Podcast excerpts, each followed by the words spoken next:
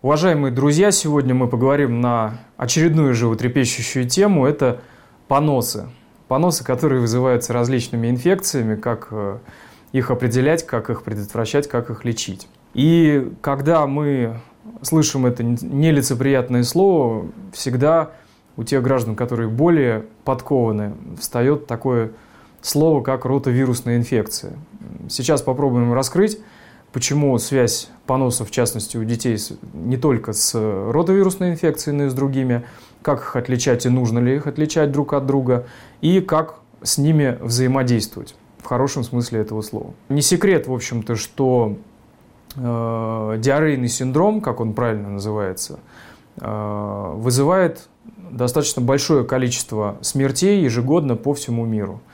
Что касается конкретно ротавирусной инфекции, цифры летальных исходов достигают в год до одного миллиона человек. Это очень большие показатели, и, по сути, эта инфекция является одной из пяти ведущих причин смертности, в первую очередь детей раннего возраста.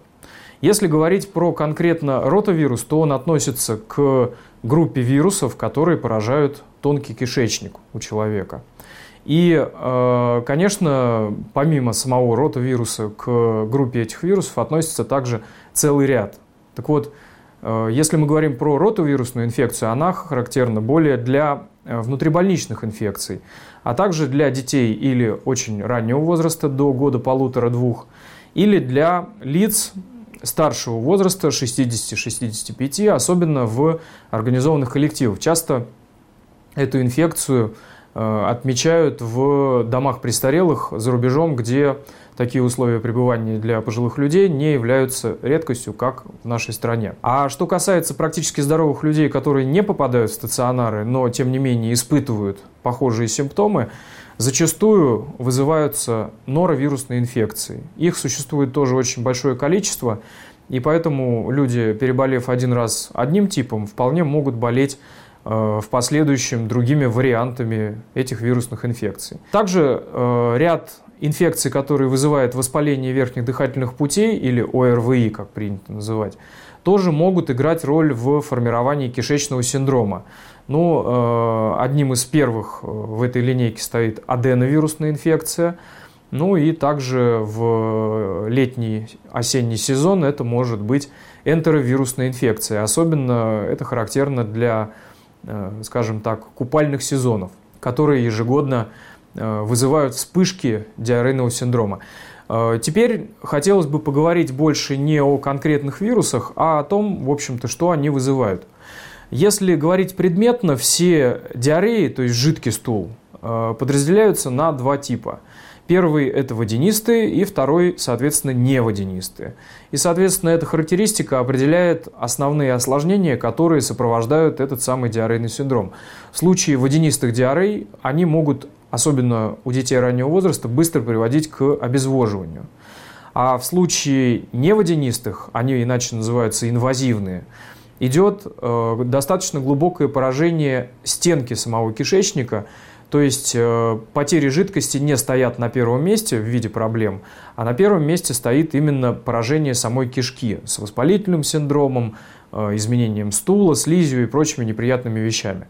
Так вот, э, когда мы говорим об основной заболеваемости кишечным синдромом, э, мы должны помнить, что до девяноста процентов это, конечно, водянистые диареи, вызываемые вирусными инфекциями.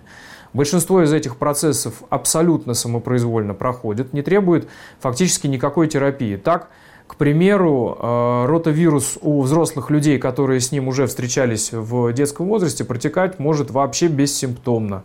Ну или на один-два дня может возникать тошнота, рвота, повышение температуры.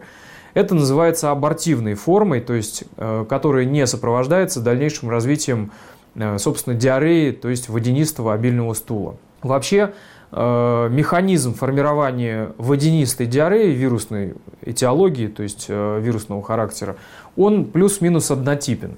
И здесь не нужно быть семи пядей во лбу, чтобы понимать механизм, который позволит объяснить вообще э, причинно-следственные взаимоотношения и тактику нашей терапии. Дело в том, что всасыванием жидкости в нашем организме заведует в основном тонкая кишка, а не толстая, как некоторым кажется. Именно в тонкой кишке клетки, выстилающие поверхность, они содержат очень большое количество выростов на своей поверхности и называются также микроворсинками. То есть это значительно увеличивает площадь всасывания. Так вот, вода может всасываться только по принципу градиента концентрации. То есть те, кто учил физику и химию в школе, помнят, что если есть полупроницаемая мембрана, и с одной стороны этой мембраны будет много соли, а с другой мало, если мы нальем воду, то вода пойдет в сторону высокой концентрации соли. Все очень примитивно. Так вот, если мы представим, что кишечник является точно такой же мембраной, которая отделяет внутреннее пространство, то есть просвет кишки, в который, собственно, вода и попадает через рот, да, от кровеносного русла, мы тоже поймем, что всасывание в кровеносное русло воды в тонкой кишке может происходить только при меньшей концентрации электролитов или солей в просвете кишки по сравнению с просветом сосудов. То есть жидкость тогда пойдет в сосуды. Если это соотношение меняется, как в случае кишечных инфекций, я сейчас поясню почему, соответственно, вода уже перестает всасываться и идет транзитом дальше в толстую кишку и выбрасывается, в общем-то, в унитаз. Ну, если успел добежать.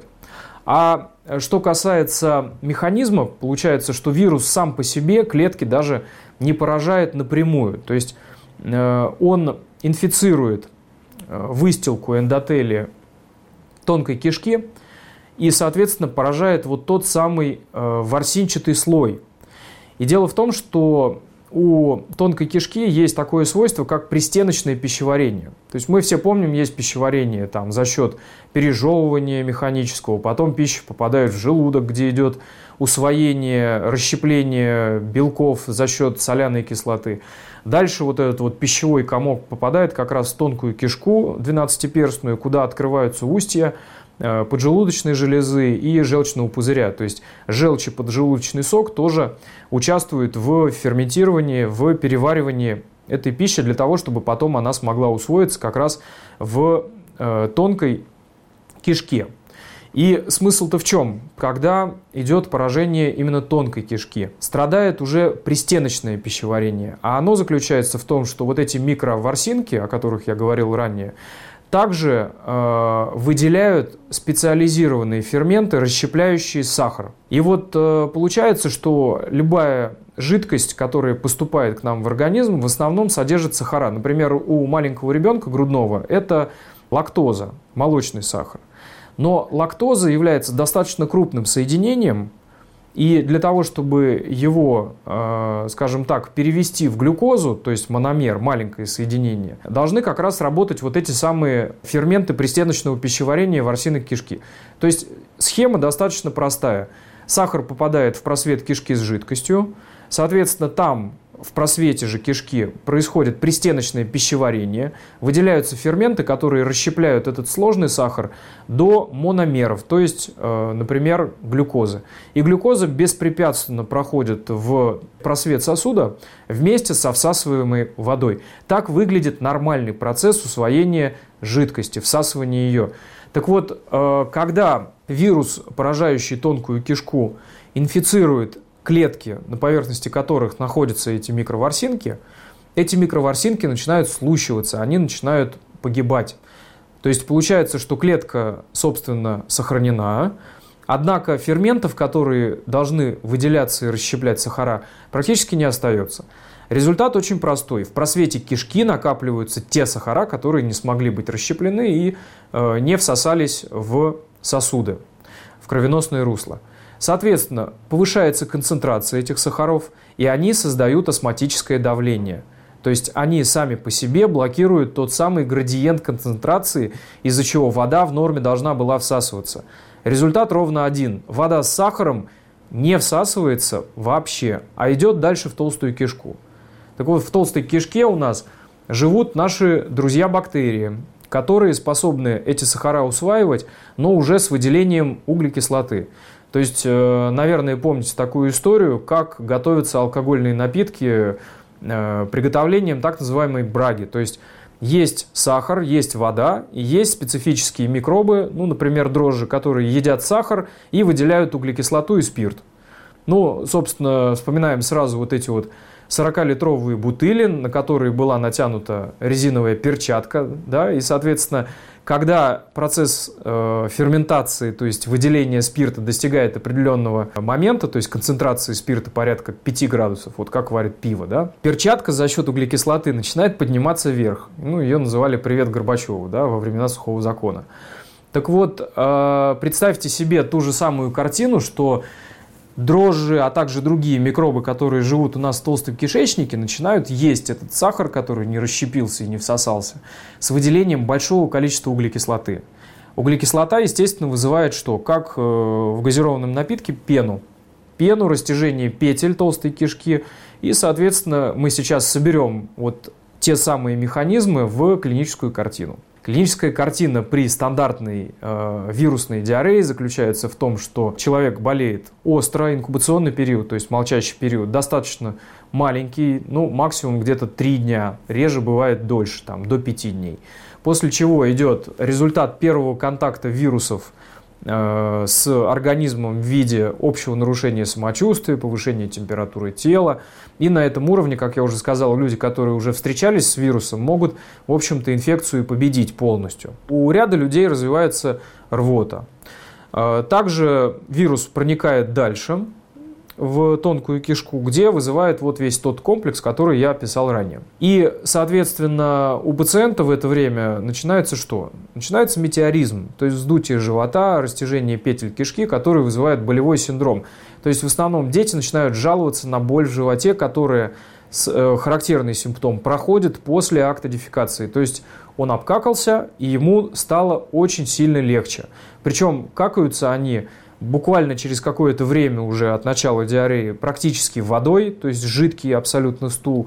Ну, он какой-то мутноватый, остатки там какой-то пищи, которая была, но в основном водянистая. Вот та характеристика, которую я э, вам рассказывал. Водянистый, пенистый за счет углекислоты и с таким кислым резким запахом. Не вонючий, а именно кислый резкий. Это за счет того, что бактерии, усваивая сахар, выделяют как раз спирты, различные кислоты, которые, ну, соответственно, дают органолептические свойства, так скажем. Получается какая штука? Вирус инфицирует клетки кишечника, и, собственно, иммунитет реагирует достаточно быстро. Уже после третьего-пятого дня от начала болезни вирус вы можете уже даже не найти. А диарейный синдром может сохраняться длительное время. Почему? Да потому что вот те клетки, с поверхности которых слущен был вот этот вот ворсинчатый слой, он восстанавливается очень долгое время. Это и десять, и четырнадцать дней, ну у кого как. Особенно если человек не соблюдает специализированные диеты, у него продолжают поступать, собственно, сахара, которые он усваивать не может. Ну вот молочный сахар у детей, да, у грудников. И диарея будет продолжаться. Таким образом, мы можем говорить о том, что хотя процесс в основном является самоограничивающимся, проблемы, связанные с вот этими поносами, они связаны в первую очередь с обезвоживанием. Надо себе представлять, что детский организм содержит в принципе в процентном соотношении гораздо больше воды, чем взрослый человек. И, соответственно, от дефицита усвоения воды дети страдать начинают гораздо раньше, чем взрослые люди. То есть мы предполагаем несколько стадий обезвоживания в клинической картине, которые определяют тяжесть течения этого заболевания. Ну, умными словами, это называется токсикоз с эксикозом. Для пациентов важнее понимать, что, что есть определенные клинические признаки обезвоживания, которые говорят о том, что ребенок уже сам не справляется, и, соответственно, той воды, которую он потребляет при сохраняющихся потерях с рвотой или поносом, уже начинает не хватать. Почему это опасно? Потому что наша система внутренняя, она напрямую зависит от крови, которая переносит в себе очень большое количество микроэлементов. Микроэлементы, глюкоза, они участвуют в очень многих обменных процессах. И в том числе именно жидкость в крови поддерживает нормальный уровень артериального давления, которое должно держать в тонусе все органы и системы. Так вот, когда у человека идет обезвоживание, начинает страдать кровеносное русло, потому что жидкость из сосудов продолжает выделяться с почками. Почки, выделяя воду, Обратно эту жидкость не получают, потому что вода не всасывается через кишечник, как единственный способ эту воду усваивать. И получается что? Обеднение кровотока. Результатом будет, конечно, попытка организма сохранить нормальное давление в самых главных органах, позволяющих нам выживать. Это сердце, это центральная нервная система. А в почках кровоток начинает уже страдать. Почки отличаются помимо того, что они выделяют жидкость, то есть сохраняют вот этот водный баланс, еще и заведуют тем, насколько много выделяется минералов, а также токсинов, различных продуктов метаболизма. И поэтому при обеднении кровотока через почки начинается почечная недостаточность. Вот именно почечная недостаточность, острая почечная недостаточность, является одним из самых жизнеугрожающих состояний при резком обеднении кровотока. И э, в клинике мы можем выделять несколько стадий, опять же, которые более-менее соотносятся с процентом потери массы тела как основного параметра обезвоживания при э, водянистых диареях.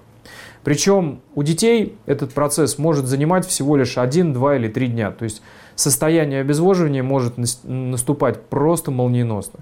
Если мы присовокупим к этому отсутствие жажды, очень часто характерно для детей, которые находятся в состоянии интоксикации. Они очень плохо себя чувствуют, они капризничают, у них высокая температура.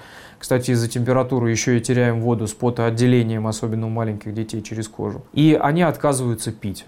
В том числе при нерациональном выпаивании у ребенка может быть неукротимая рвота, потому что объем потребляемой жидкости приводит к раздражению желудочно-кишечного тракта, желудка, и, соответственно, вызывает стимуляцию мышц, которые приводят к рвоте. То есть тот объем жидкости, который у здорового ребенка был адекватный и к рвоте не приводил, у ребенка с воспалительным процессом будет приводить к рвотным позывам, и, соответственно, ребенок будет продолжать терять еще и через рот. Так вот, неукротимая рвота, она тоже составляет отдельную опасность, потому что именно при рвоте человек теряет хлор.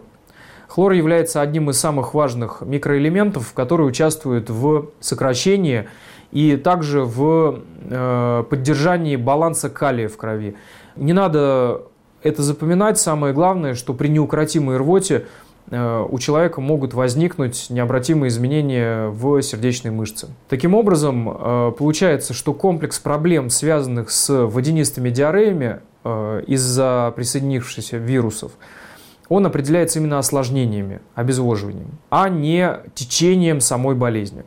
Следующий аспект, который, наверное, стоит разобрать, это некая эпидемиология. Дело в том, что вирусные диареи более характерны как раз для осенне-зимне-весеннего периода, то есть когда наблюдается снижение температуры за окном. А вот для кишечных инфекций бактериальной природы, которые поражают именно в основном стенку кишки, характерно скорее летний-осенний, то есть теплый сезон. И понимая это, мы можем также цепляться и предполагать, чем вызван понос – вирусом или бактерией. Немного позже мы поговорим о том, насколько это влияет, в общем-то, на тактику лечения. Но э, в общих чертах опять э, закрепим, что вирус вызывает диарею, диарея вызывает обезвоживание. И все проблемы связаны не с ротавирусом, а все проблемы связаны именно с неадекватным балансом жидкости в организме. Следующая тема, которую нужно разобрать, конечно, это заразность. Дело в том, что по механизму формирования этой инфекции, именно ротавирусная, она является энтеральной. Что это значит? Что для того, чтобы развился патологический процесс, вирус должен попасть в желудочно-кишечный тракт. Никаких иных способов э, инфицировать стенку кишки именно у ротавируса нет. Однако, как мы уже говорили в начале лекции, существуют вирусы, которые могут вызывать как диарейный синдром, синдром, так и острую респираторную вирусную инфекцию, например, аденовирус или энтеровирус. Так вот, при этих вирусных инфекциях э, один человек может чихать и кашлять, а второй может болеть, соответственно, с кишечным синдромом.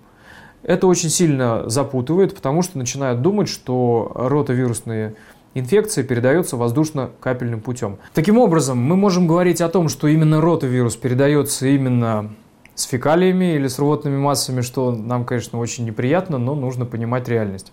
Но э, существуют другие вирусы, которые тоже вызывают кишечный синдром, однако, в свою очередь, могут вызывать и респираторные проблемы, то есть протекать в виде простудных инфекций, как их некоторые называют. Поэтому бывает такая ситуация, когда у родителей вскипает мозг, потому что ребенок заболел кишечной инфекцией, взрослый человек заболел простудой, а третий ребенок вообще заболел, например, серозным менингитом, вот как при энтеровирусной инфекции, изредка-изредка такое случается. Поэтому называть все ротавирусом э, любой понос с температурой и жидким стулом, обильным, водянистым, смысла особо не имеет. В основном все-таки ротавирус – это внутрибольничная инфекция или в закрытых коллективах.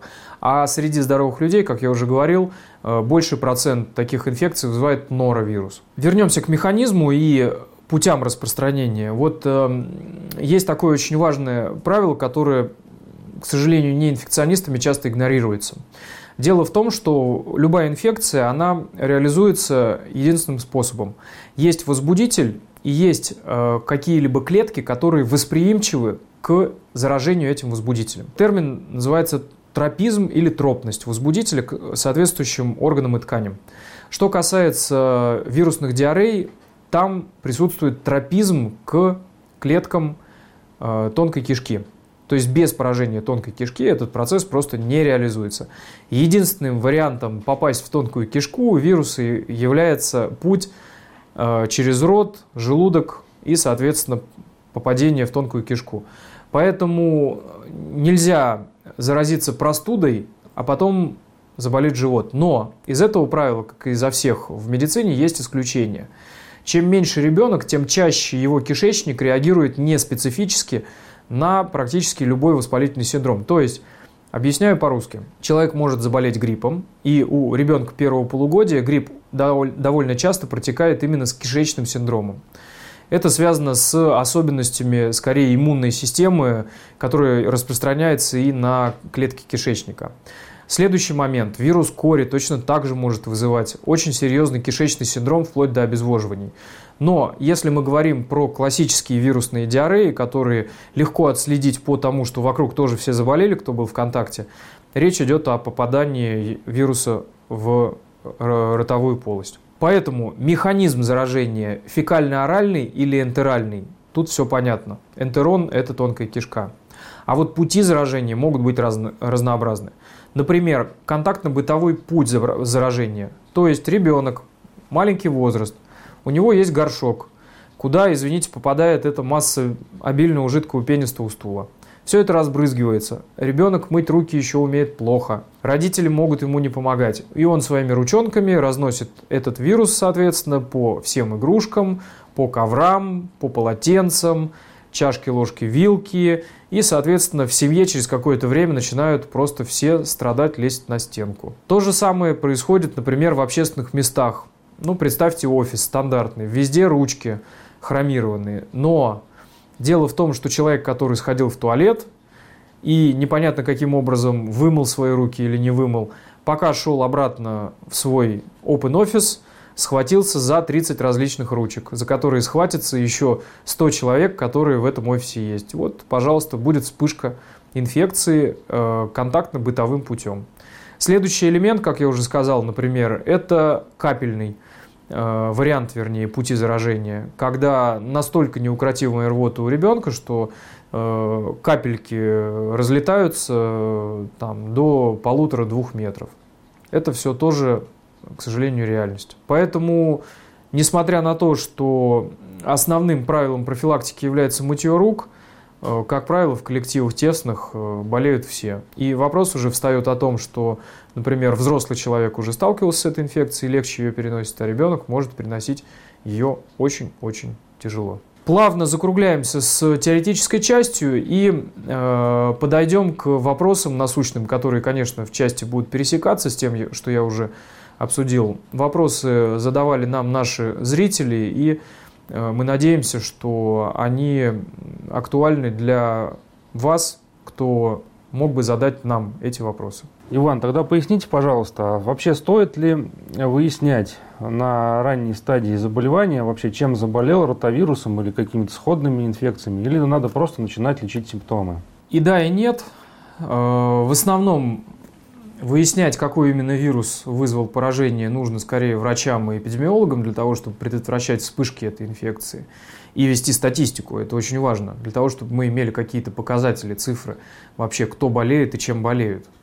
А для конкретного пациента, который пребывает на дому и ему повезло и не потребовалось стационара, расшифровка особенно не принципиальна. Тут больше идет отталкивание от тех симптомов, которые я перечислил. Обильный жидкий стул, водянистый, пенистый, с кислым запахом, приводящий к быстрому обезвоживанию, особенно у детей раннего возраста, который может сопровождаться или может не сопровождаться температурной реакцией и общей слабостью. Обычное отравление несвежими продуктами может давать подобные симптомы или нет? Как правило, нет, потому что отравление вызывает, как правило, опять-таки, достаточно быструю реакцию верхних отделов желудочно-кишечного тракта, соответственно, тошноту и рвоту. Но вообще я хотел бы немного раскрыть этот вопрос, потому что понятие отравления для инфекциониста, оно двояко. Вообще отравление – это поражение какими-то токсинами, но э, то, что считается отравлением в каких-нибудь общепитах, чаще связано не только с токсинами, но и с инфекцией. Ну, например, сальмонеллы любят жить в условиях холодильника, в продуктах. Очень часто сальмонеллы выделяются из э, птиц, и, соответственно, если не соблюдаются правила асептики, антисептики, можно так сказать, то есть санитарно-гигиенические нормы на производстве. Или дома, да, вы разделываете курицу на доске, на которой потом вы режете салат. Вот, пожалуйста, это причина того, что люди, поев салат, заразятся этой сальмонеллезной, допустим, инфекцией. Но не у всех каждая инфекция протекает как длительный тяжелый инфекционный процесс. Иногда организм с ним справляется в первые сутки и испытывает только однократный подъем температуры тела, тошноту, рвоту. После этого, когда его прочистило, скажем так, самочувствие уже нормализуется. Поэтому понятие вообще отравления или заболевания кишечной инфекции – вопрос непростой. Есть, например, еще возбудители, которые очень любят жить в каких-то продуктах, размножаться там, и при этом сами возбудители особо кишечной инфекции не вызывают, но продуктом их жизнедеятельности как раз являются токсины. То есть он сидел, ел продукт, допустим, и выделял вокруг себя токсин. Человек пришел, съел этот продукт вместе с токсинами и испытал так называемую пищевую токсикоинфекцию. Токсикоинфекцию, то есть поражение идет за счет токсина, а не за счет развития инфекционного процесса, как в случае ротавирусной инфекции. Следующий вопрос, конечно, это, например, человек, у которого, опять-таки, уже был иммунитет определенный против ротавируса, встретил его и развил абортивную форму. То есть один день рвало, поднялась температура, на следующий день как огурец. Ну, механизм того, как, каким образом вирус передается, в целом понятен. Получается, это действительно болезнь грязных рук. Все правильно. Поподробнее, как держать свои руки чистыми? Достаточно ли просто мытья там, теплой водой мыльной, да, их? И особенно хотелось бы понять, как быть тем родителям, у которых маленькие дети, которых неизбежно приходится купать, подмывать, иметь вот контакт с вирусом напрямую, как им правильно себя защищать? На самом деле вирус достаточно неустойчив при воздействии внешних агентов, погибает и при ультрафиолетовом облучении, и э, обычным мыльным раствором щелочным. Тоже происходит дезинфицирование. Любые спиртовые растворы также приводят к быстрой инактивации вируса. Хлор содержащие, да, вот как с хлоркой моют полы. То есть, э, в принципе, он достаточно подвержен разрушению, инактивации, и соблюдая, в общем-то, правила гигиены, то есть если человек дома заболевает, желательно ограничить с ним контакт, иметь отдельную посуду, полотенце, которые не должны использовать другие люди. Этого вполне может хватить, но, опять же, с маленькими детьми сложнее, потому что, опять-таки, нужно очень тщательно соблюдать эту гигиену. Мытье рук вообще это самый лучший способ профилактики практически любых инфекций, как ни странно. Надо ли иметь особенное мыло с антисептическими свойствами или достаточно любых обычных щелочных там, видов мыла? Вполне достаточно обычного мыла. Если вы нормально намыливаетесь, не моете только пальцы, нормально ладони, создаете пену, вот, запястье вымываете, этого вполне хватит. Вот э, в случае, когда уже понимаешь, что ты неизбежно заболеешь, или уже ощущаешь первые признаки заболевания, можно ли что-то предпринять для того, чтобы уменьшить риск осложнения? Ну, каким-то образом подстелить себе соломки. Можно? Сложный вопрос, потому что осложнение, если мы говорим обезвоживание, оно связано не с самим вирусом уже, а с тем, что человек не может всасывать воду кишечником. И в этом случае, ну, в общем, вируса-то уже в организме и нет, а процесс продолжается. Вот. Второй момент, что обезвоживание характерно, конечно, больше всего для детей примерно до двух-трехлетнего возраста, особенно для первого года. Это вот основная когорта, которая, к сожалению, погибает от ротавируса. То есть это именно дети первого года жизни. И у них профилактическим мероприятием будет прививка. Мы об этом, наверное, поговорим попозже. А с точки зрения медицины, то есть медикаментов, которые могут быть введены уже при первичных симптомах, есть несколько способов, но э, в настоящее время они не являются стопроцентно доказательными, так это скажем, да, вы знаете, наверное, что принципы доказательной медицины сейчас стоят во главе угла любой терапии, и э, разработанные в Советском Союзе и Российской Федерации довольно эффективные клинические методы э, профилактики, скажем так, тяжелых форм диарей, путем введения сорбентов и живых бактерий, бифида и лакта, они во многих странах отрицаются как эффективные. Хотя потихонечку нарастает количество исследований, которые говорят о том, что ряд биопрепаратов, то есть содержащих живые микроорганизмы, которые нам, скажем так, содружественны, бифиды, лакты, некоторые сахаромицеты и так далее, они позволяют вытеснять вирус из кишечника, скажем так. То есть не позволять ему колонизировать. Вот. В толстой кишке, опять-таки, они, поселяясь, начинают производить противовоспалительные вещества, антибиотикоподобные вещества и модулировать э, иммунный ответ. Это уже доказанные эффекты, но в стандарты протоколы э, пока пробиотики не введены. Что касается сорбентов, это отдельная группа препаратов, которые способны всасывать на себя определенные вещества, в частности, цель их – всосать на себя токсины. Но дело в том, что при вирусных диареях токсины, как правило, это продукты нерасщепленной пищи какие-то. Хотя есть утверждение, что некоторые сорбенты могут всосать на себя даже вирусы. Вот, поэтому раннее назначение этих двух групп препаратов в некоторых случаях помогает действительно. Но клинически нами показано было, опять же, в условиях стационаров, что назначение очень больших доз биопрепаратов позволяет также вызывать абортивные формы, то есть оборвать течение инфекции на ранней стадии. И они, в общем-то, разнятся по составу, то есть включают в себя разные типы бактерий. Но бифидо- и лактобактерии являются абсолютно безопасными, и превышение дозировок по этому препарату, как правило, никаких проблем не вызывает. Но это, конечно, уже сугубо индивидуальное лечение под контролем врача. А что может выступать в качестве абсорбента? Ну, в качестве сорбентов применяют, нам, да, да. применяют такие препараты, как не, смекта, неосмектит, актоэдрический. Он синтетический препарат, который создан по образу и подобию. То есть это некий мел. Он обладает тоже сорбирующими свойствами. Старые сорбенты, например, активированный уголь, они на самом деле не такие хорошие, как нам кажется, потому что они очень неселективны, неизбирательны и всасывают на себя не только какие-то токсины, но также могут всасывать на себя очень нужные нам витамины, которые мы из пищи получаем. Поэтому люди, которые длительное время эти препараты получают, могут э, начать страдать от дефицита этих микроэлементов. Вот. Следующий момент, очень важный, который многие забывают, что э, сорбент – это частицы, которые всасывают на себя. И, соответственно, эффективность этих частиц будет зависеть от того, насколько их много, площадь поверхности.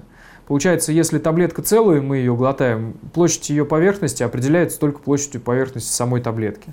А вот если мы ее разжевываем, то площадь поверхности гигантским образом увеличивается. Поэтому из сорбентов, которые в твердой форме, желательно делать ну, некую суспензию, то есть растирать, например. Да?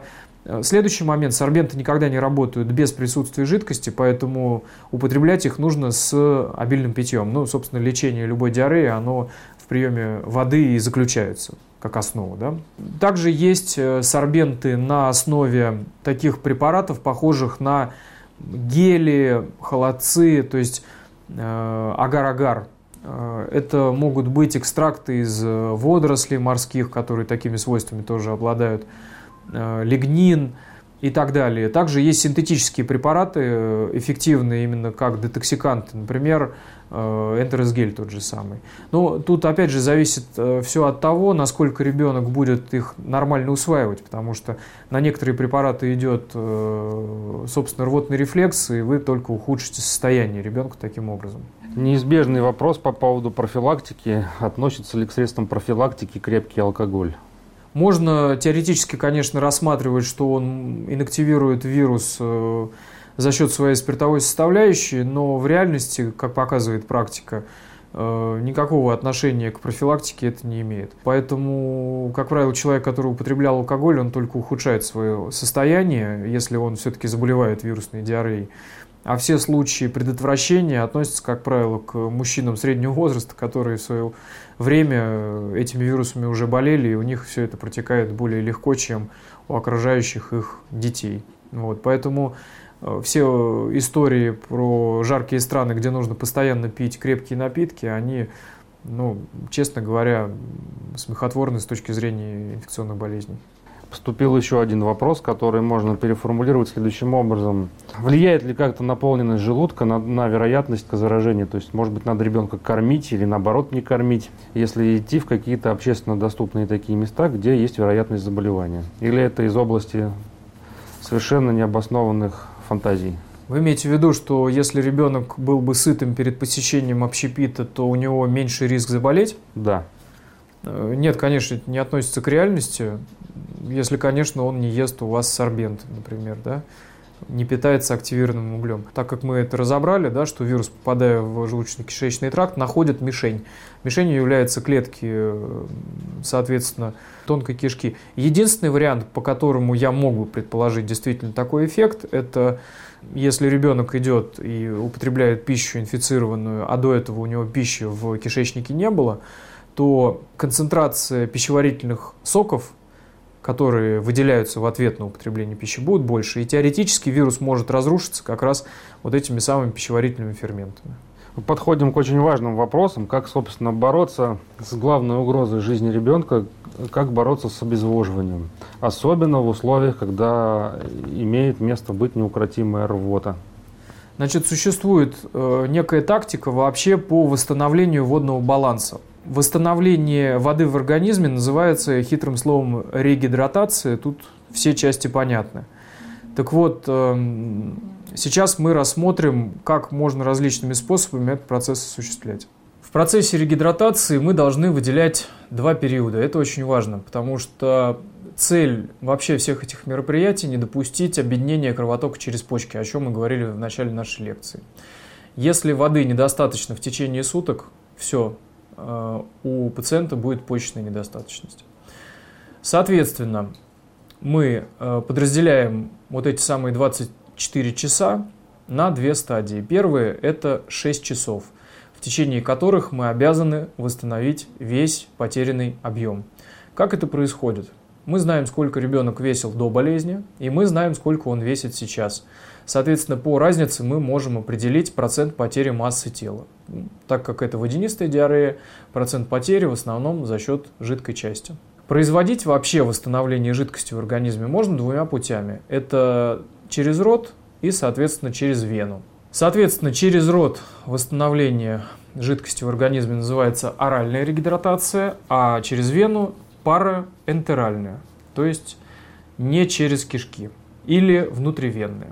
Таким образом, в течение первых шести часов мы должны пытаться выпаивать ребенка. Не всегда это удается действительно, и в некоторых случаях нам приходится переходить на внутривенное вливание жидкости, которые в домашних условиях, конечно, проводить никто не будет. Более того, если обезвоживание составляет более восемь, девять, десять процентов и относится уже к третьему, к третьей стадии обезвоживания, у детей настолько могут спадаться вены, что внутривенный доступ обеспечить им бывает не так легко. И в связи с этим, например, во многих странах, хотя и в России тоже кое-где, присутствует на педиатрических экстренных бригадах так называемый пистолет для внутрикостного доступа. То есть э, это автоматический инжектор, который ставит э, широкий э, катетер, такой коротенький, в переднюю поверхность голени, в косточку, вот, которая близко подходит к коже, которую любой человек может себе постучать. Это практически безболезненно, и получается, можно обеспечить очень быстрый доступ и вливать туда практически неограниченное количество жидкости. По сути, это точно то же самое, что и внутривенное вливание. Иногда этим пользуются, когда не могут у ребенка найти периферические вены за счет низкого артериального давления из-за того, что обезвоживание уже было очень сильным. Первые шесть часов мы обязаны ребенка довести до нормального уровня массы тела, даже если у него продолжаются потери. Если нам это не удалось, мы должны принимать экстренные мероприятия. Это первые шесть часов. И последующие восемнадцать часов, то есть до конца суток, проводится так называемый второй этап регидратации, который тоже может проводиться как перорально, если у ребенка купировано, то есть уже отсутствует рвота, или же подключать еще и внутривенный доступ. Дело в том, что внутривенный доступ, его наличие не отменяет возможности орального употребления, потому что физиологичным способом употребления жидкости является именно проникновение жидкости через желудочно-кишечный тракт. Не говоря уже о том, что именно через рот ребенок может получать еще и питательные элементы. Вторые восемнадцать часов, то есть вторая часть марлезонского балета, она в себя включает не только постоянные, постоянное перекрытие текущих потерь жидкости, но еще и физиологических потерь. Ну, например, с потоотделением, с дыханием, с почками, но еще и патологические потери, которые возникают за счет рвоты и поноса. То есть, получается, в течение суток мы стабилизируем состояние ребенка по контролю его артериального давления.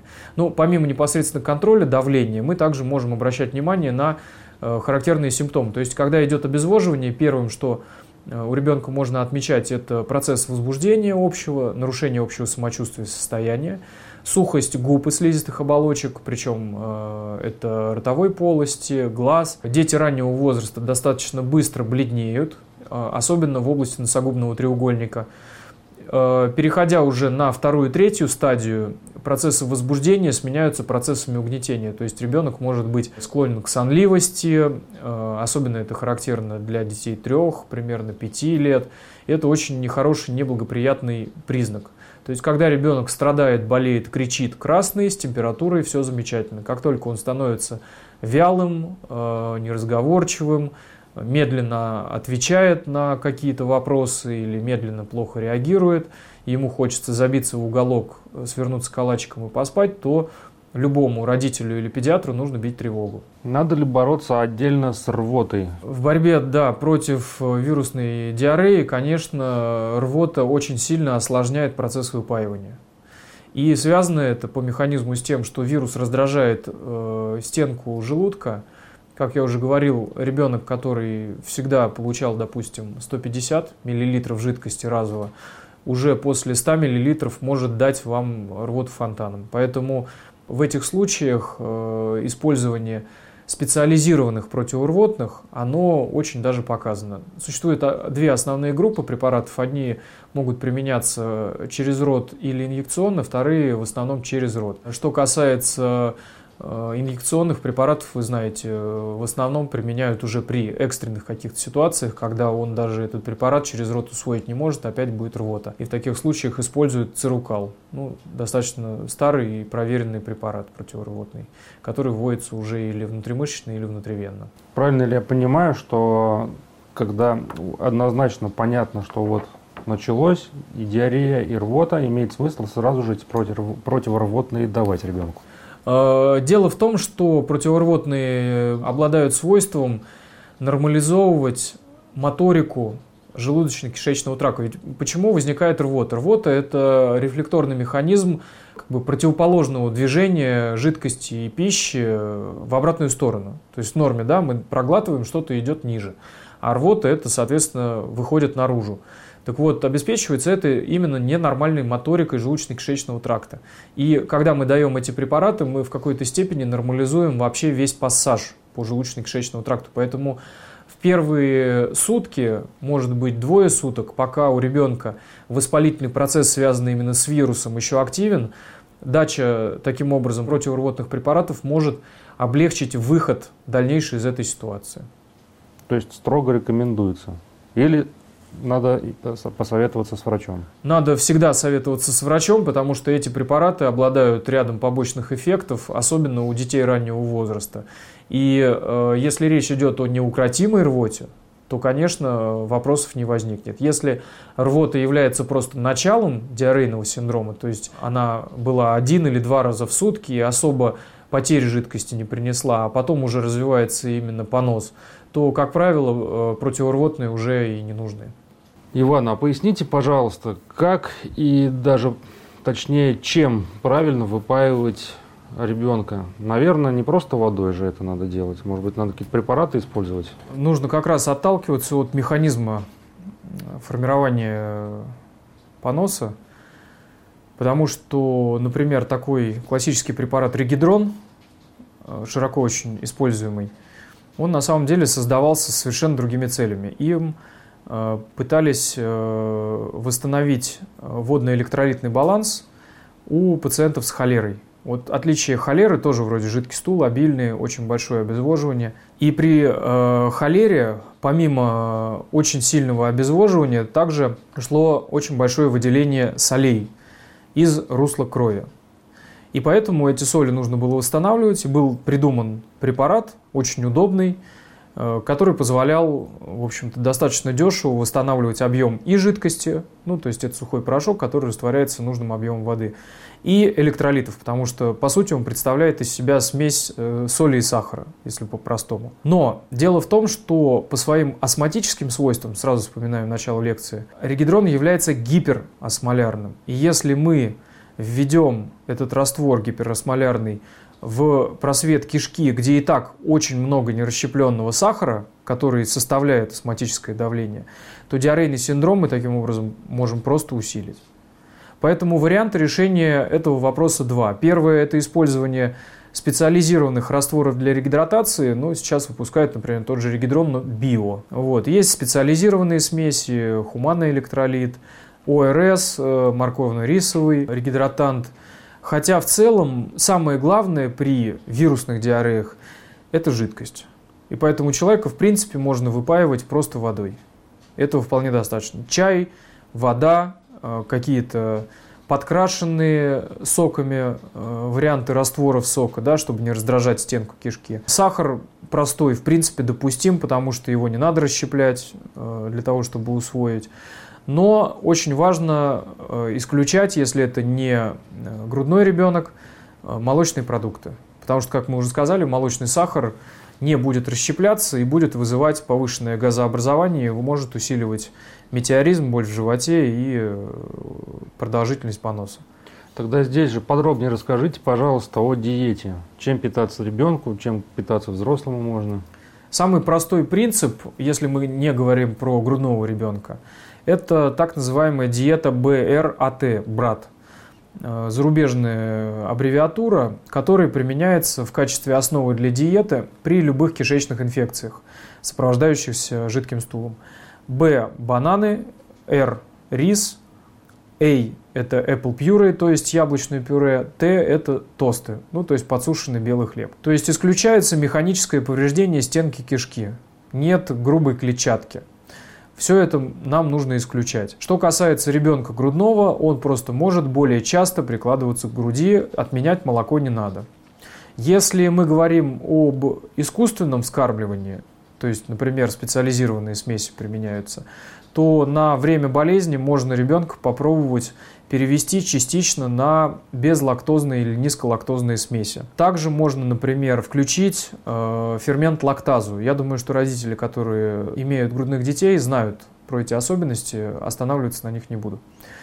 Значит, если мы видим, что у человека уже начинает восстанавливаться аппетит, и он может употреблять пищу, и, соответственно, ему нужно ее переваривать, мы можем облегчить ему переваривание этой пищи добавлением ферментных препаратов. Опять-таки, это не э, присутствует в протоколах лечения э, диарейного синдрома, но с точки зрения патогенеза и механизма, конечно, мы можем облегчать усвоение пищи применением веществ, которые эту пищу облегчают расщеплять.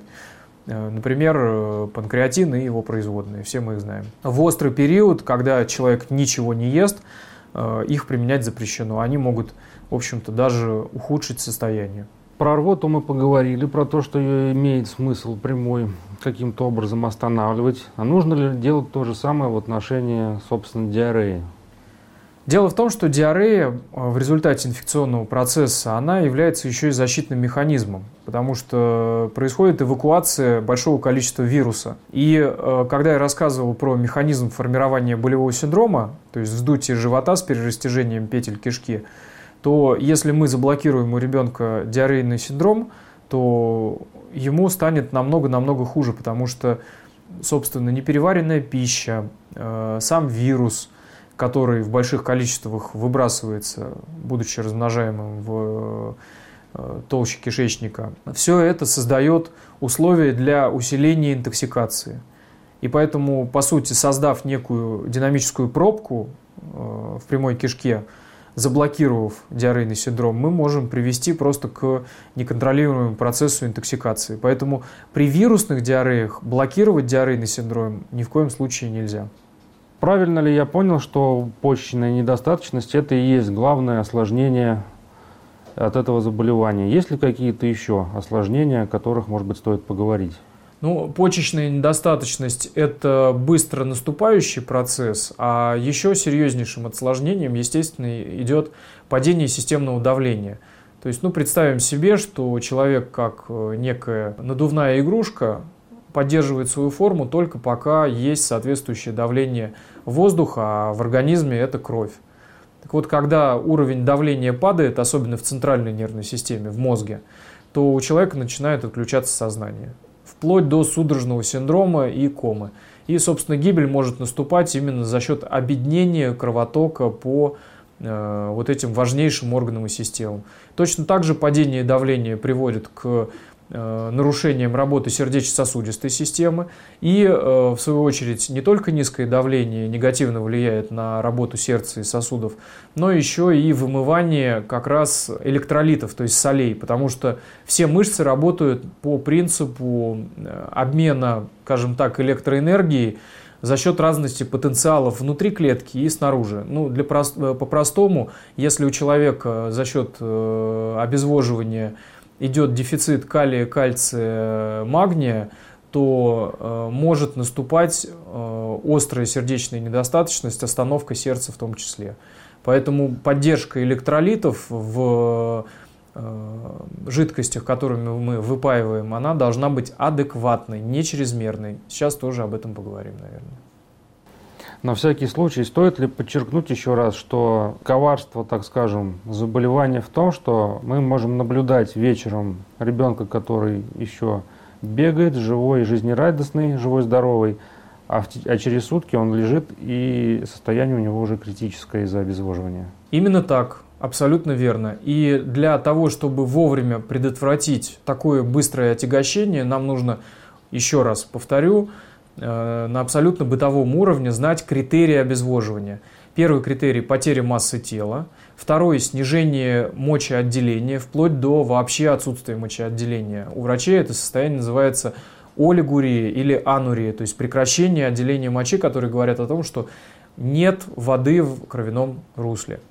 На первой стадии также могут наблюдаться э, симптомы возбуждения со стороны центральной нервной системы, то есть э, может быть учащен пульс, э, может быть частое дыхание. А когда процент потерь массы тела выше пяти, хотя, казалось бы, это не очень много, уже начинают страдать органы и системы. Соответственно, это бледность, слабость, вялость, угнетение сознания и снижение артериального давления и снижение мочеотделения. Из водной части уже понятно, что иммунитет, в принципе, вырабатывается к этому э, вирусу. Сколько времени он может продержаться после заболевания? Как его усилить, возможно ли вакцинирование и как его производить? Иммунитет, к сожалению, если мы говорим про все вирусные диареи, от всего сформировать невозможно, потому что очень много возбудителей, каждая из которых при встрече вызовет опять диарейный синдром. Но если мы говорим о наиболее часто встречаемых возбудителях, как я уже сказал, это ротавирусная инфекция и норовирусная инфекция, то против норовирусов, к сожалению, вакцины не существует, а против ротавирусов существует. Причем ротавирус сам по себе тоже неоднороден, как и норовирус, кстати. И в настоящее время современная вакцина, которая используется в России, содержит пять различных вариантов ротавируса, против которых формируется иммунитет. По поводу длительности иммунитета достаточно сложно говорить про естественный иммунитет, то есть в случае перенесения болезни, но однако же по опыту взрослые, которые в детстве болели ротавирусом, уже в старшем возрасте болеют менее тяжело. Хотя это, конечно, связано и с другими особенностями и отличиями взрослого организма от ребенка. Что касается прививки, она в настоящее время не входит в национальный календарь на рутинной основе, но она включена в национальный календарь по эпидемическим показаниям. Пока эпидемических показаний, собственно говоря, не существует, кроме как то, что ребенок определенного возраста может тяжело заболеть ротавирусной инфекцией. А я уже говорил, что в первую очередь это дети до года. И именно поэтому вакцины вообще, которые зарегистрированы и применяются в мире, они созданы для защиты именно детей раннего возраста. То есть мы предотвращаем не просто ротавирус, а мы предотвращаем летальные исходы, связанные с ротавирусной инфекцией. За рубежом существует вакцина Ротарикс. Я думаю, если нас смотрят люди, которые живут в других странах, они могли с ней встречаться. Она двухдозная, и она произведена из живых ослабленных вирусов, ротавирусов человека. Но ее применение в какой-то момент стало ассоциироваться с, скажем так, связь вакцинации против ротавируса, именно живой ослабленной вакциной человеческой, с возможностью заворота кишок у ребенка. И так как это состояние очень тяжелое и в каких-то случаях приводит к кровотечениям и необходимости даже удаления части кишки у таких маленьких детей, было организовано очень большое исследование, уже постлицензионное. То есть вакцина в некоторых странах, как, например, в Соединенных Штатах, уже применялась, но ввели ограничения по применению, по возрасту. То есть вакцины против ротавирусной инфекции применяются только у детей э, примерно до года. Что касается вакцины, которая используется в России, Ротатек, она тоже живая, ослабленная, но производится уже из рекомбинантов. То есть взяли ротавирусы свиньи и взяли ротавирусы человека, обменяли их, скажем так, свойствами, таким образом, что эти вирусы никоим образом не могут поражать тонкий кишечник человека. И э, также в, эту, вакци... в состав этой вакцины входит э, защита от пяти разных ротавирусов, а Ротарикс только от одного типа. Еще отличие в том, что Ротарикс вводится двукратно, а Ротатек вводится трехкратно. И в настоящее время в России существует схема вакцинации, принятая, что первая доза Ротатека должна вводиться не позднее двенадцати недель жизни ребенка. Хотя во всем мире существует грань четырнадцати недель. Если ребенку уже четырнадцать недель, то вакцинировать его мы не имеем права. Это очень важно. Следующая ограничительная черта – это возраст, верхний предел, так скажем. Мы вакцинируем против ротавирусной инфекции только детей до восьмимесячного возраста. Причем в случае с нашей зарегистрированной вакциной Ротатек, если вы не успеваете ввести три дозы вакцины до восьми месяцев, считается, что курс вакцинации был ну, практически бесполезен. Старше восьми месяцев вы третью не сделаете, если по какой-то причине у ребенка был, там, например, временный отвод вакцинации или родители поздно спохватились. С учетом того, что интервал между прививками в среднем должен составлять где-то полторы-две недели, я прошу прощения, полторы-два месяца, то стандартная нормальная схема вакцинации по месяцам это два, четыре, шесть. И в таком случае, в общем-то, мы укладываемся полностью в схему, потому что вакцина против ротавируса может абсолютно нормально сочетаться с другими вакцинами. Она оральная, то есть это суспензия, которую мы через специальный тюбик даем в рот малышу, и он радостно это все дело высасывает, и, в общем, никаких проблем. И если ребенок срыгивает этой вакцины, считается, что курс вакцинации все равно прошел, мы дополнительные дозы не вводим. Где ее получить, такую вакцину? В настоящее время, как я уже сказал, она включена в нацкалендарь по эпидпоказаниям, поэтому пока на рутинной основе всем детям ее не вводят. В некоторых поликлиниках она есть, и, соответственно, бесплатно ее можно получить. Если в поликлинике или другом медучреждении ее нет, то, соответственно, родители могут ее сделать, заплатив собственные деньги или по страховой, страхов, страховке ДМС, или просто обратившись в частный медицинский центр, который проводит эту вакцинацию. Еще раз, пожалуйста, специально для тех, у кого большие семьи. Могут ли заражаться повторно члены семьи, переболев или нет? Потому что перед глазами бывали случаи, когда карусель заболеваний, возможно, это были разные, я надеюсь, сейчас ясность будет внесена, но продолжалось очень долго. Ну, э, все-таки конкретный штамм микроорганизма может вызвать инфекционный процесс, который так или иначе закончится выздоровлением. Другое дело, что у лиц разного возраста он по длительности может различаться. То есть даже отмечают такие моменты, что выделение ротавируса может, скажем так, затягиваться и сохраняться в течение десяти, четырнадцати, двадцати дней, длительное время. То есть человек вроде как уже пришел в себя, а вирус продолжает выделяться с его фекалиями, и он, соответственно, может быть источником заражения для тех, кто в первую волну, скажем так, не заболел. К этому, наверное, стоит тогда сказать э, по поводу диагностики. Да, мы поговорили про клиническую диагностику, что такое водянистые диареи и каким образом мы можем предполагать именно вирусную природу заболевания, вирусную. Исключая единственную, наверное, водянистую диарею, которая также может быть, это холера. И ряд кишечных инфекций, которые тоже могут выделять холерный токсин, но там шигеллы, сальмонеллы, эшерихии, как правило, все равно они протекают более-менее удовлетворительно, и если мы не допустили обезвоживания, даже антибиотикотерапия в таких случаях против бактериальной инфекции, в общем-то, не требуется. Если мы позволяем человеку нормально усваивать воду, если не получается, то капельно ему эту жидкость обеспечивать. Так вот, если мы говорим о предметной диагностике ротавирусной инфекции, она проводится экспресс-методами, то есть мы можем фактически уже в течение суток получить результат, что человек выделяет именно ротавирус, или, например, аденовирус, или, например, энтеровирус. Используется тест фекалий. Существует несколько разных методик, в частности, на определение генома возбудителя, ПЦР-диагностика, метод латексагглютинации со специфическими субстратами, анализ иммунофлюоресценции, когда под микроскопом можно обнаружить меченые ультрафиолетом метки. Не суть важно. То есть, в принципе, диагноз ротавирусной инфекции как заразный и имеющим эпидемиологическое значение мы можем. Другое дело, что на амбулаторном звене этого делать никто не будет. Масса граждан, которые до последнего времени не сталкивались с этим заболеванием, к числу которых и я, в общем-то, отношусь, не могут припомнить подобных заболеваний в таких масштабах в нашем тогда еще советском детстве. И это э, новое явление, или просто это действительно люди, которые по счастливому стечению обстоятельств с болезнью не сталкивались? Второе, это однозначный момент, потому что болезнь была всегда, это не какая-то новая мутация.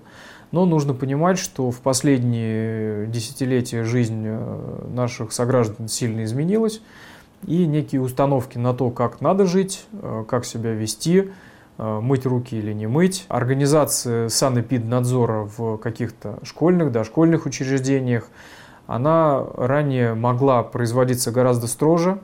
Плюс, конечно, немаловажный аспект – это внутрибольничная ротавирусная инфекция.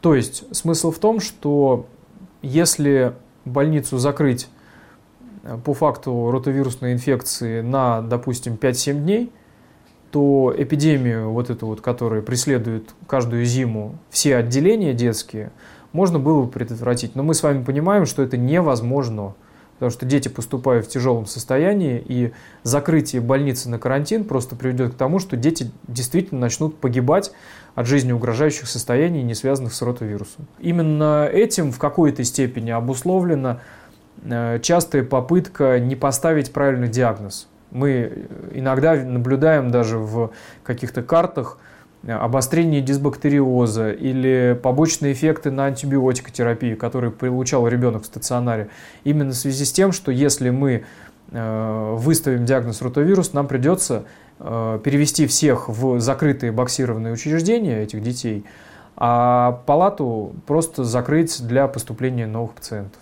Схожий вопрос по поводу заболеваний среди отдыхающих на морском побережье. Там это явление распространено в связи с тем, что загрязнены прибрежные воды, или это связано с общепитом. Чем это объясняются вспышки болезни у отдыхающих? Вспышки болезни у отдыхающих в основном связаны со скученностью, то есть идет контакт между людьми, которые до этого никогда не встречались. Точно то же самое, что происходит, например, в первой группе детского сада, в первом классе школы, на первом курсе института, у военнослужащих и так далее. То есть когда мы говорим о том, что в одном месте сконцентрировались лица, которые до этого вместе никогда не были.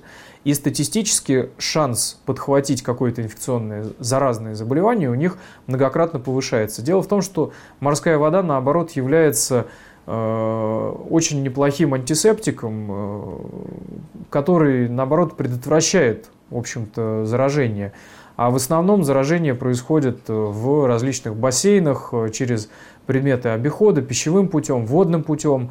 И так далее. И, конечно, если мы говорим про ротавирус, то для него, как я уже говорил, характерна больше сезонность осенне-зимняя. А вот для энтеровирусной инфекции как раз-таки характерен летний вариант. То есть в зарубежной литературе недобросовестно называют ротавирус кишечным гриппом, да, как зимняя болезнь, а энтеровирус летним гриппом, то есть, соответственно, возникающий летом. Конечно, к гриппу это отношение не имеет. Поступил еще такой вот отдельный вопрос от заинтересованного лица. Можно ли отличить симптомы гриппа от ротавирусной инфекции? Что-то можно ему на этот счет посоветовать? Ну, грипп все-таки это инфекция, первично поражающая дыхательные пути. И хотя у детей бывает действительно таким характерным кишечный синдром при гриппе, это вот, я уже говорил, у детей именно раннего возраста нередкая черта. Но все-таки, если речь идет про грипп, мы можем отследить, был ли вакцинирован ребенок от гриппа. Если был вакцинирован, вряд ли это грипп. Ну, в случае, если вакцинный штамм не отличался от того, который циркулирует в основном. Второе – это проявление внутри семьи. То есть, например, если у ребенка действительно понос, а другие болеют с лихорадкой по пять-семь дней, и кто-то уже заехал в больницу с пневмонией, то это, конечно, не ротавирус, скорее всего, а грипп. Более того, существуют тест-системы на гриппозную инфекцию, которые четко могут дать понять, грипп это или не грипп. Вот. Конечно, диарейный синдром характерен больше не для гриппа. Иван, ну, вопросы прозвучали все практически, которые задали. Давайте подведем кратко итог. Кратко симптомы, как бороться, чем лечить? Несколько моментов. Самыми опасными являются и жизнеугрожающими по вирусным диареям, в частности ротавирусу, являются дети первого года жизни и пожилые старше шестидесяти пяти лет. Ротавирусу характерно внутрибольничное инфицирование, норовирус обычно протекает более мягко в домашних условиях.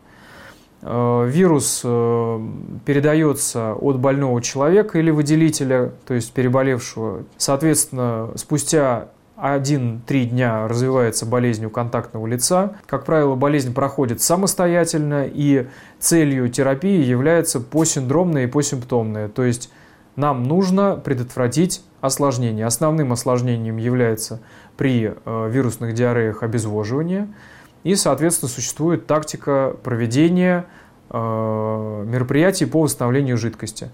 Еще один очень важный момент, который, к сожалению, упустили. Когда мы говорили, что объем жидкости, который мы даем через рот, может вызывать рвоту, соответственно, мы должны объяснить родителям, которые не хотят, чтобы, например, ребенку ставили периферический венозный катетер, что нужно давать крайне малыми порциями жидкость каждые примерно пятнадцать-двадцать минут. Например, это может быть десертная ложка жидкости. Чтобы в сутки, допустим, ребенок полуторакилограммовый усвоил триста пятьдесят-шестьсот пятьдесят миллилитров жидкости. Чтобы мы оценивали это по тому, как он продолжает мочиться, даже если у него сохраняется диарейный синдром. В таком случае мы будем э, не бояться за то, что он может резко ухудшиться. В случае, если оральную регидратацию провести невозможно, нужно уже в госпитальных условиях проводить парентеральную, но не отменяя оральной. То есть мы даем жидкость и в вену, и через рот. Профилактика этой инфекции возможна только в случае ротавирусной инфекции. Прививку мы проводим маленькому ребенку. Первая прививка должна быть введена не позднее двенадцати недель, а третья прививка должна быть введена не позднее восьмимесячного возраста. Таким образом, как правило, с вирусными диареями сталкиваются больше дети более старшего возраста, у которых вакцинация уже не производится. По поводу лечения. Выпаивание производится, как правило, водой, чаем, соками. Не нужны специализированные растворы при ротавирусной диарее. И ни в коем случае не применяются антибиотики или кишечные антисептики типа энтерофурила или эрцефурила. На вирус они никакого воздействия не оказывают, однако могут активизировать патогенную микрофлору кишечника. Основными препаратами, которые применяются патогенетически, являются энтеросорбенты и пробиотические препараты, биопрепараты, как правило, лакты и бифидобактерии, которые даются длительным курсом. Это могут быть и две, и три недели в качестве восстановления. Мы также можем разгружать поджелудочную железу назначением соответствующих ферментов. Ну, на этом, наверное, круг вопросов, которые связаны с вирусными диареями, мы можем считать законченным. Если у вас будут какие-то дополнительные вопросы, оставляйте их в комментариях к видео. Мы в дальнейшем их учтем и, возможно, сделаем какие-то дополнительные информационные э, видеообзоры. Благодарю за внимание.